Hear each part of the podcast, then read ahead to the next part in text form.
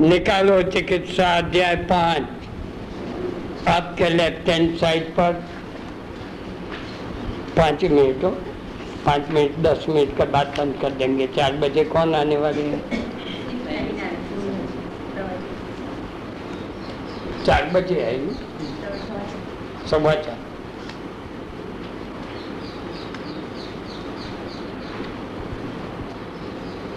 एक इसके पहले कह दूँ कि वात के कारण जो रौक्षात कठिनीभूतम आ गया, बाद में गर्म पदार्थ का सेवन करते हैं, तब पित्त का प्रकोप होता है, ये आपको बताया। गर्म पदार्थ दो प्रकार के। सरसों का तेल भी गर्म है, दारूड़ी का नहीं। सरसों का तेल भी गर्म है। और मिर्च भी गर्म है, ऐसा कोई निर्देश है अपने आयुर्वेद में? हम्म? गाठिया भी गर्म है,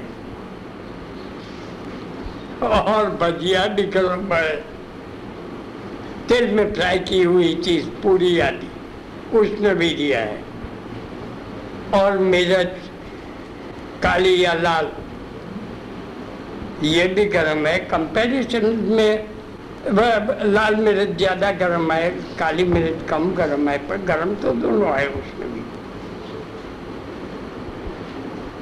ये भी चरक भूले नहीं है।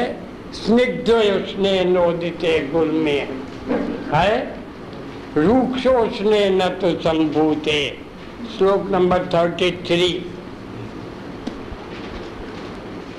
स्निग्ध उष्ण उष्ण स्निग्ध उष्ण गांठिया भजिया पूरी आदि ये सब स्निग्ध उष्ण है और मिर्चा खूब खिलाओ ये रूक्षोष्ण है हम्म? तब पहले इरिटेशन या इंफ्लेमेशन होता है जिसको आप कॉमन टर्म में हाइपर एसिडिटी शब्द यूज़ करते हैं। मेडिकल टर्म में गैस्ट्राइटिस डिओडेनाइटिस आदि टर्म उपयोग में लेते हैं। और मैं जो वो विद्युदी की बात करता हूँ ये आगे जरा एक पन्ना उल्टा करके देखो।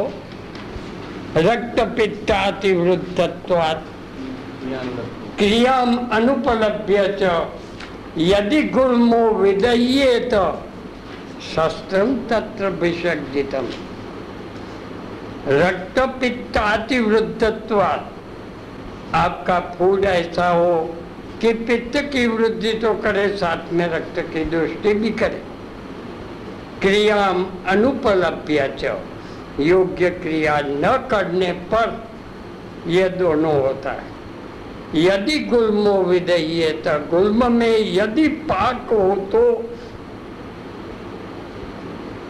शस्त्र तत्र विसर्जितम। क्लीन कट विद्युति का वर्णन है। और इतना ही नहीं विद्युति की तीन अवस्था, आम, पच्यमान, पक्व।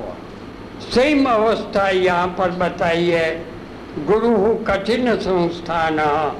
गूढ़मांसांतराश्रय अविवर्ण स्थिर अपक्व गुल्म उच्यते। अमावस्था। अपच्यमान, दाहशूलार्ति संक्षोभ स्वप्न नाशारति ज्वर विदयमानम जानीयात गुल्मम तम उपनायेत। उपन्यास वेद दे करके इनको पाठ करवा लो। हम्म? यहाँ पर इन्होंने चारों सिम्टम दिए पेन हीट रेडनेस स्वेलिंग पर ये बाहर दिखाई देने पर अंदर के अवयव में हो तो नहीं। हम्म? अब थर्ड स्टेज पक्वावस्था, विदाह लक्षण है कुल में। बहिस्तुंगे समुन्नते स्यावे सरक्त पर्यंते संस्पर्शे बस्ति सन्निपे। फ्लक्चुएशन टेस्ट पॉजिटिव संस्पर्शे बस्ति सन्निपे। निपीड़ितोन्नते स्तब्धे, सुप्ते तत्पार्श्व पीड़ना तत्रैव पिंडिते गुल्मे। संपक्वम गुल्ममादिशे है गुल्म में ही अच्छा ये इतना ही नहीं।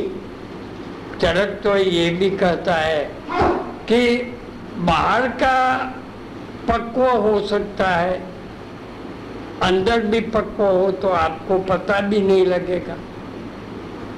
है ना? इसीलिए बोलते हैं अंतर्भाग से चाप्य तत्पच्यमान से लक्षणम।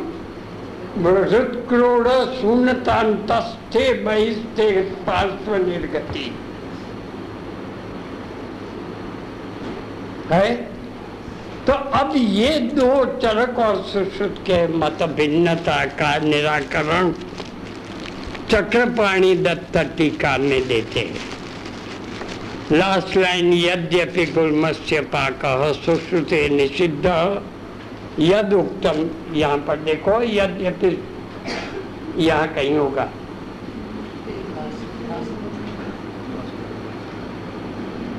स्वयस्मात आत्मनिचय गच्छत्व ये मैं बोला वो कहा है? हाँ गुलमत्स्य पाक यहाँ गुलमत्स्य पाक सुश्रुते निषिद्ध। यदुक्तम स यस्मात् आत्मनिचय गच्छत्व स्वीव बुद्बुद अंतसरति यस्माच्च न पाकमुपयात्यतः तथापि तथापि कृतवास्तु परिग्रहतया आगे बढ़ो गुलमस्य पाक उच्यते। यस्तु अकृत वास्तु परिग्रहतया न पच्यते। है न ऐसा ही इति इह अपि अनुमतम। अकृत वास्तु परिग्रह गुल्म होगा तब तक, अर्थात रक्त पित्त की वृद्धि नहीं होगी, तब तक पाक नहीं होगा। पित्त के लक्षण मिलेंगे, पर पाक के लक्षण नहीं मिलेंगे। रक्त और पित्त हुआ पाक के लक्षण अवश्य मिलेंगे यस्तु अकृत वास्तु परिग्रहतया न पच्यते इति उक्तम। इति यह अपि अनुमतम। यस्तु कृतवास्तु परिग्रहतया पच्यते इति उच्यते तस्य विदधित्वेन पाकः जायते इति संज्ञा मात्रेण भी संवाद। केवल नाम का भेद है। आप इसको विदधि करना हो तो कहो, आप इसको पक्व गुल्म करना हो तो कहो। एज यू लाइक इट पर गुल्म में रक्त पित्तातिवृद्ध होगा तो पाक अवश्य होगा। और आप liver abscess splenic abscess appendicular abscess kidney abscess सब जगह देखते भी है। विद्य जी कहो या पक्व गुल्म कहो।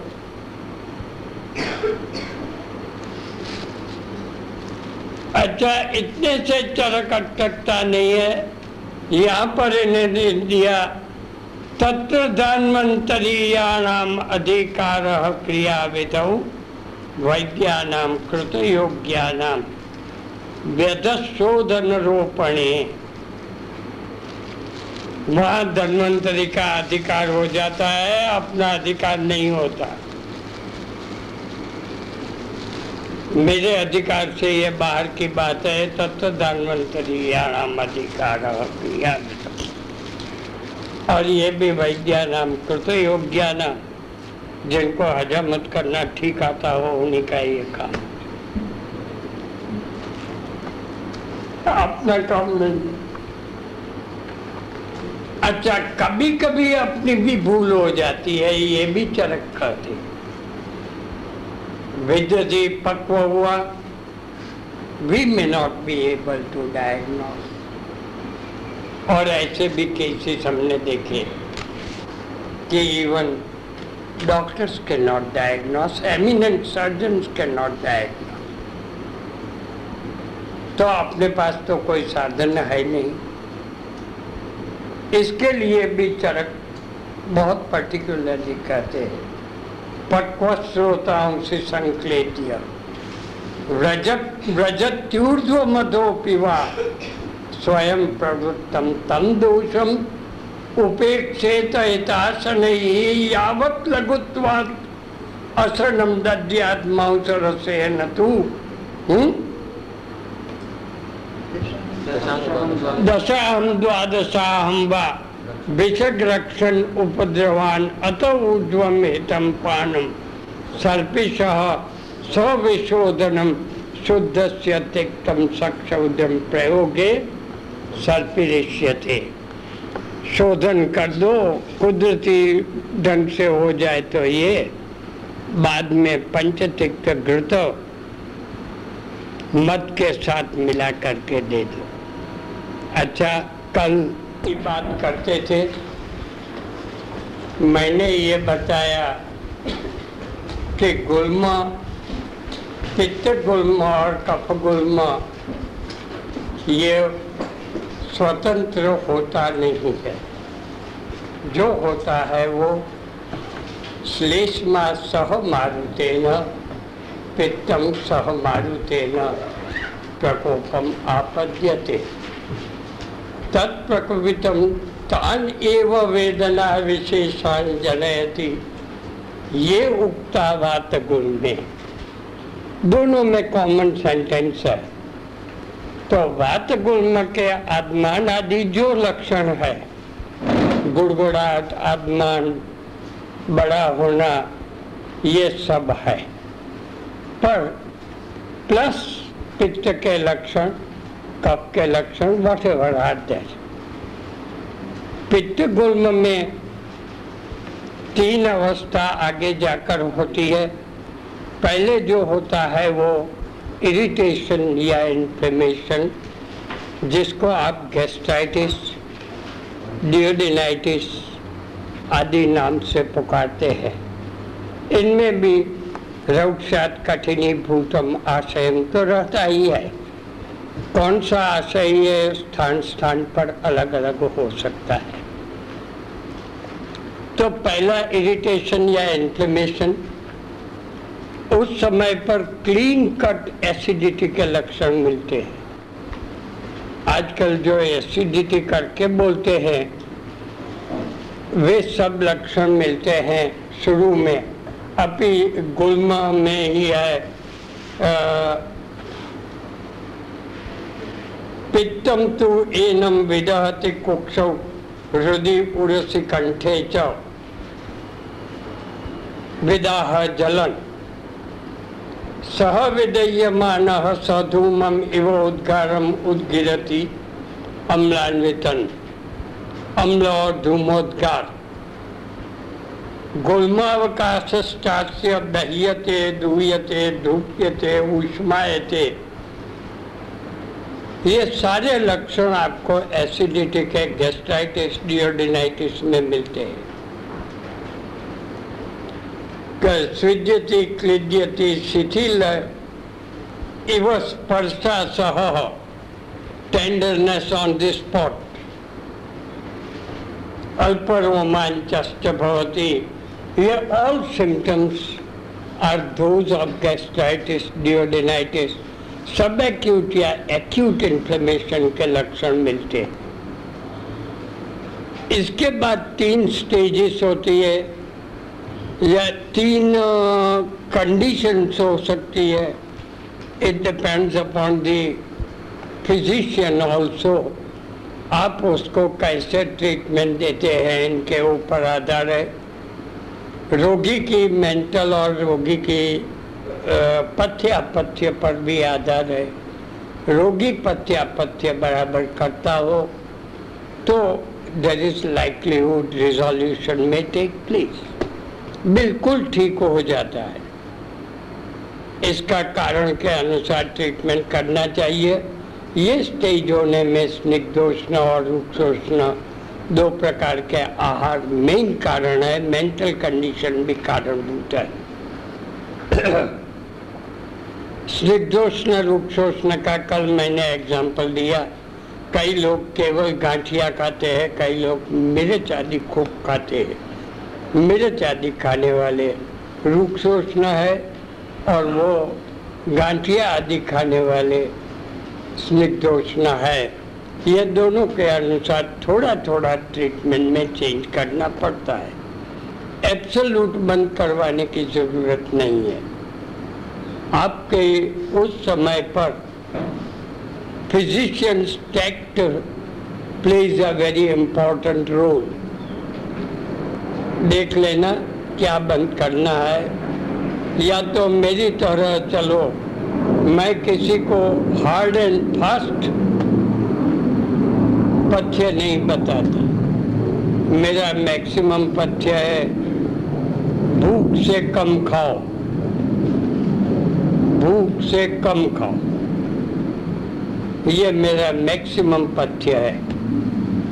और एक चीज़ बताता हूँ, जैसे हम हाईवे पर जाते हैं और वहाँ पर अतिशय तीता आदि डाइट मिलता है तो सब्ज़ी मंगवाई हो तो इसमें दही डाल करके न्यूट्रलाइज या मिनिमाइज पैक कर देते हैं और ये ठीक करता है। तो ये आपकी टैक्स पर आधार है। या तो इसमें से व्रण हो सकता है। जिसको आप डिओडिनल अल्सर गैस्ट्रिक अल्सर ये दो शब्द यूज़ करते हैं इंक्लूडिंग अल्सरेटिव कोलाइटिस ये इसमें दो मेन है पेप्टिक अल्सर के दो विभाग, ये मेन है। परिणाम चूल को आप पेप्टिक अल्सर मानते हैं भुगते जीरियती चूलम तदेव, परिणाम पर चरक में इसका वर्णन नहीं है, इसीलिए मैं तो इसको पित्त गुल्म की सेकंड स्टेज मानता हूँ।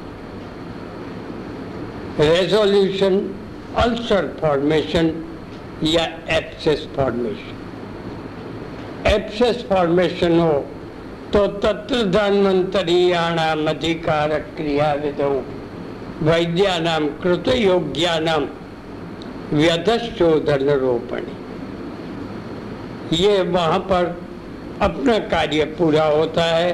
हालाँकि मैं कभी कभी एप्सेस का भी ट्रीटमेंट देता हूँ, पर वेरी रेयरली पेशेंट को क्लीन कट बता करके। और यहाँ पर मैं सजुवा हॉस्पिटल में, उस समय के हॉस्पिटल में मैं पेशेंट को लिवर एब्सेस के पेशेंट को मैंने भर्ती किया है।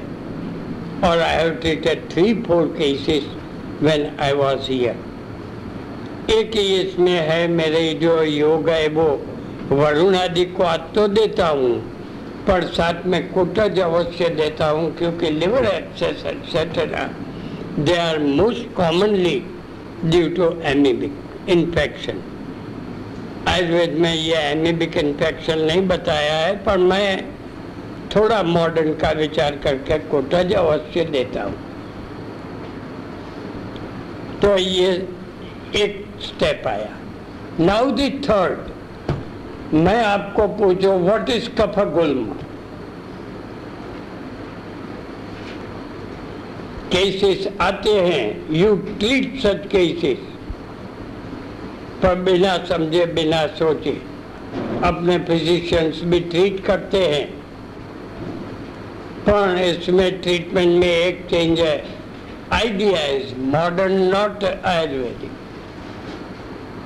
मैं आयुर्वेदिक आइडिया से ट्रीटमेंट करता हूँ। अच्छा मैं आगे बढ़ता हूँ। डोंट वरी जवाब देते तो अच्छा था। निकालिए कफ गुल्म ये उगता वात गुल्म में, ये तो है कॉमन सेंटेंस श्लेष्मा तू करके इन्होंने दिया है। इसमें देखो अपि च गुल्मस्य स्थैर्य, गौरव काठिन्य अवगाध सुप्तता, तथा च राजयक्ष्माणम च अति प्रवृत्त राजयक्ष्माणम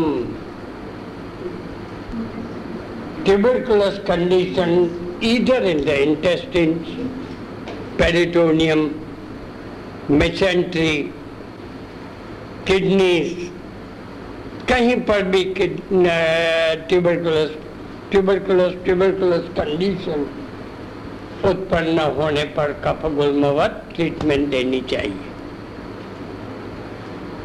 बहुत इम्पोर्टेंट है काशश्वास प्रतिश्यायम राजयक्ष्माणम च। क्लीन कट ट्यूबरकुलस के लक्षण दिए हैं। ये दो प्रकार से मैनिफेस्ट करते हैं ट्यूबरकुलस इंटेस्टिन जिसमें कॉन्स्टिपेशन रहता है। ये गुल्म के अंतर्गत आता है, जिसमें अतिसार प्रवाहिका जैसा होता है, वो राजेक्ष्मा में एक कंडीशन बताइए। बोलिए, क्या है राजेक्षमा में कंडीशन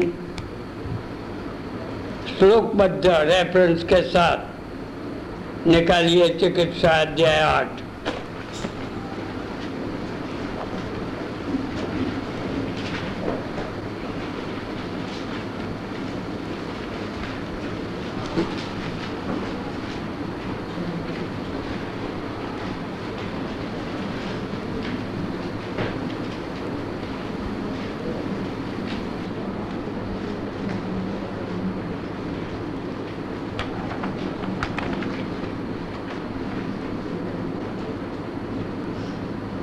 वन ट्वेंटी थ्री प्रायण उपहताग्नित्वात्। स्वपिच्छम अतिसार्यते प्राप्नोति चास्य वैरस्यम न च अन्नम अभिकांक्षति तस्याग्निर्दीपनान योगान अतिसार निबर्हणान वक्त शुद्धिकरान मेरे पास आज भी एक आता है, लालजी नामक है, इज़ अ मिल हैंड। कहीं ब्रासपाट फैक्ट्री में काम करता है, इज़ अ सतवारा। फ्रॉम धुआओ पुअर क्लास का आदमी है, tuberculosis of the lungs, tuberculosis of the intestine रोज पाँच सात बार मल प्रवृत्ति होती थी। छः आठ महीना ट्रीटमेंट दिया, आज यूँ तबीयत बन गई है। और इसमें भी कोई मैंने सुवर्ण की कोई प्रेपरेशन नहीं है, नहीं दी है। सिंपल ट्रीटमेंट तस्याग्निर्दीपन योगान। अतिसार निबरहणान और इसके साथ थोड़ा सा टॉनिक सतावड़ी आदि ये दिया है। The patient is all right. एक दूसरा पंचायत में सर्विस करता है, इनकी मिसेस को राजयक्षमा हुआ था। राजयक्षमा में से अतिसार हुआ। आज सी इज़ ऑल राइट तो ये नहीं बनता, ऐसा नहीं है। राजयक्षमा की संप्राप्ति आई थिंक मैंने आपको बताई है। तस्य यह अंशः आमाशयमभ्युपैति तेन अस्य इंटेस्टिनल टीबी संजायते। ये you can treat very well अच्छा तो ये तीन प्रकार के गुलमा आ गए। आप अपना डायग्नोसिस नियर मॉडर्न के साथ जहाँ बहुत नज़दीक में मिलता हो, वैसी संप्राप्ति आयुर्वेद में से ढूँढने का प्रयत्न करूँ। But mostly it should be from original वृद्धत्रयी। कहीं से भी चरक सुश्रुत वाग्भट मैं चरक को ज़्यादा फॉलो करता हूँ, इसीलिए चरक की बात करूँगा। आप वाग्भट को फॉलो करो तो वाग्भट में से निकालो डोंट वरी और वाग्भट चिकित्सा चालू करो। अब लास्ट सन्निपात गुल्म दिया है महारुजम दाह परीतमस्मवत गणोन्नतम शीघ्र विदाही दारुणम गुलमाधिकार आपके लेफ़्ट हैंड साइड पर सेकंड कॉलम इस साइड पर लास्ट लोग कहीं होगा। गुलमाधिकार, चिकित्सा स्थान।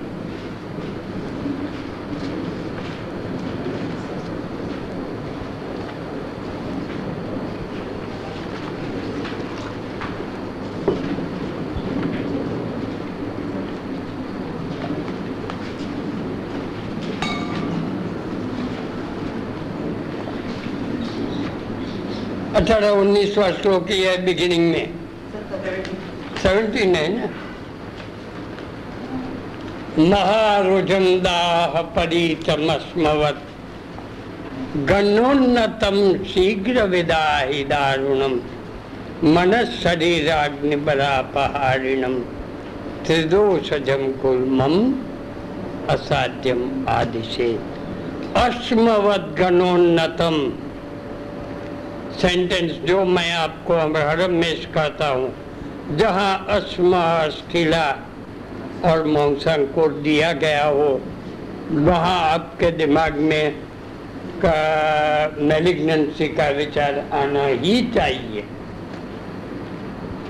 और जैसे ही ये उत्पन्न हुआ, स्थानानुसार दाह चूला आदि है, पर जैसे ही शुरू हुआ मन शरीर अग्नि बला पहाड़ी शरीर बल का तुरंत नाश wasting would be there cachexia में है और अग्नि बल का नाश इंटेस्टिन्स में है, इसीलिए। और लास्टली मनोबल का भी नाश करने वाला है। और मैंने एक नियम रखा है, किसी पेशेंट को मेलिग्नेंसी हो तो उनके मुँह पर नहीं कहता, उनके रिश्ते वालों को कहता हूँ। कहते इनको ये है, ध्यान रखो। आज भी अनेक मेलिग्नेंसी के केसेस मेरे पास आए। Rectal malignancy liver malignancy liver malignancy के बाद जलोदर ये मुंबई नगर से एक दरबार आती है, बाई। उनको जलोदर हुआ था she was diagnosed as malignancy आज जलोदर बिल्कुल नहीं है। पर ये गुल्म की तरह विचार करके ट्रीटमेंट देता हूँ। थोड़ा चेंजेस के साथ ये प्रिस्क्रिप्शन प्रत्येक गुल्म में कॉमन है। शतावरी यष्टि धात्री लोहा और गोदंती। प्रत्येक में कॉमन अतिसार हो तो गंगाधर चूर्ण, लंग्स मेलिग्नेंसी हो तो सिटोपलादी चूर्ण रेक्टल मेलिग्नेंसी हो तो कुछ ऐसा ही दे देता हूँ। किडनी मेलिग्नेंसी हो तो इनके साथ रसायन चूर्ण और गोक्षुर और शतावरी से सिद्धम दूध ये रक्त पित्ताधिकार का है। शतावरी गोक्षुर कैश्च सिद्धम पया। ये सब में कॉमन है। और वायु का अनुलोमन के लिए शंखवटी ये generally it is common for all liver malignancy हो तो इसमें आरोग्यवर्धिनी रात को दो गोली। सतावरी आदि तो सही। और रात को संकवती भी करी है। पर रात को आरोग्यवर्धिनी दो गोली स्ट्रेट, गर्म पानी से, गर्म दूध से, कोई भी गर्म चीज़ से। ये गुल मकान मैंने ये सब देख लिया है। वेरी नियर पैथोलॉजिकल चेंजेस आपको ऐसे व्याधियों में मिलता है। When you examine a patient आपके पास मॉडर्न के इन्वेस्टिगेशन आते हैं और मैंने मेरी एक आई ये वीकनेस या strongness whatever you may like you may tell it आने वाले में से 95 परसेंट पेशेंट्स मॉडर्न इन्वेस्टिगेशंस करवाने के बाद आते। मॉडर्न डायग्नोसिस आपके पास है भी। अच्छे डॉक्टर हो तो। हालाँकि डर्मेटोलॉजिस्ट नहीं लिखते डायग्नोसिस। कई कंसल्टेंट्स भी डायग्नोसिस नहीं लिखते। पर ये लोग सब इन्वेस्टिगेशंस करवाते हैं। ये इन्वेस्टिगेशंस को मैं स्ट्रिक्टली समझने का प्रयत्न करता हूँ। और इसके लिए मेरे पास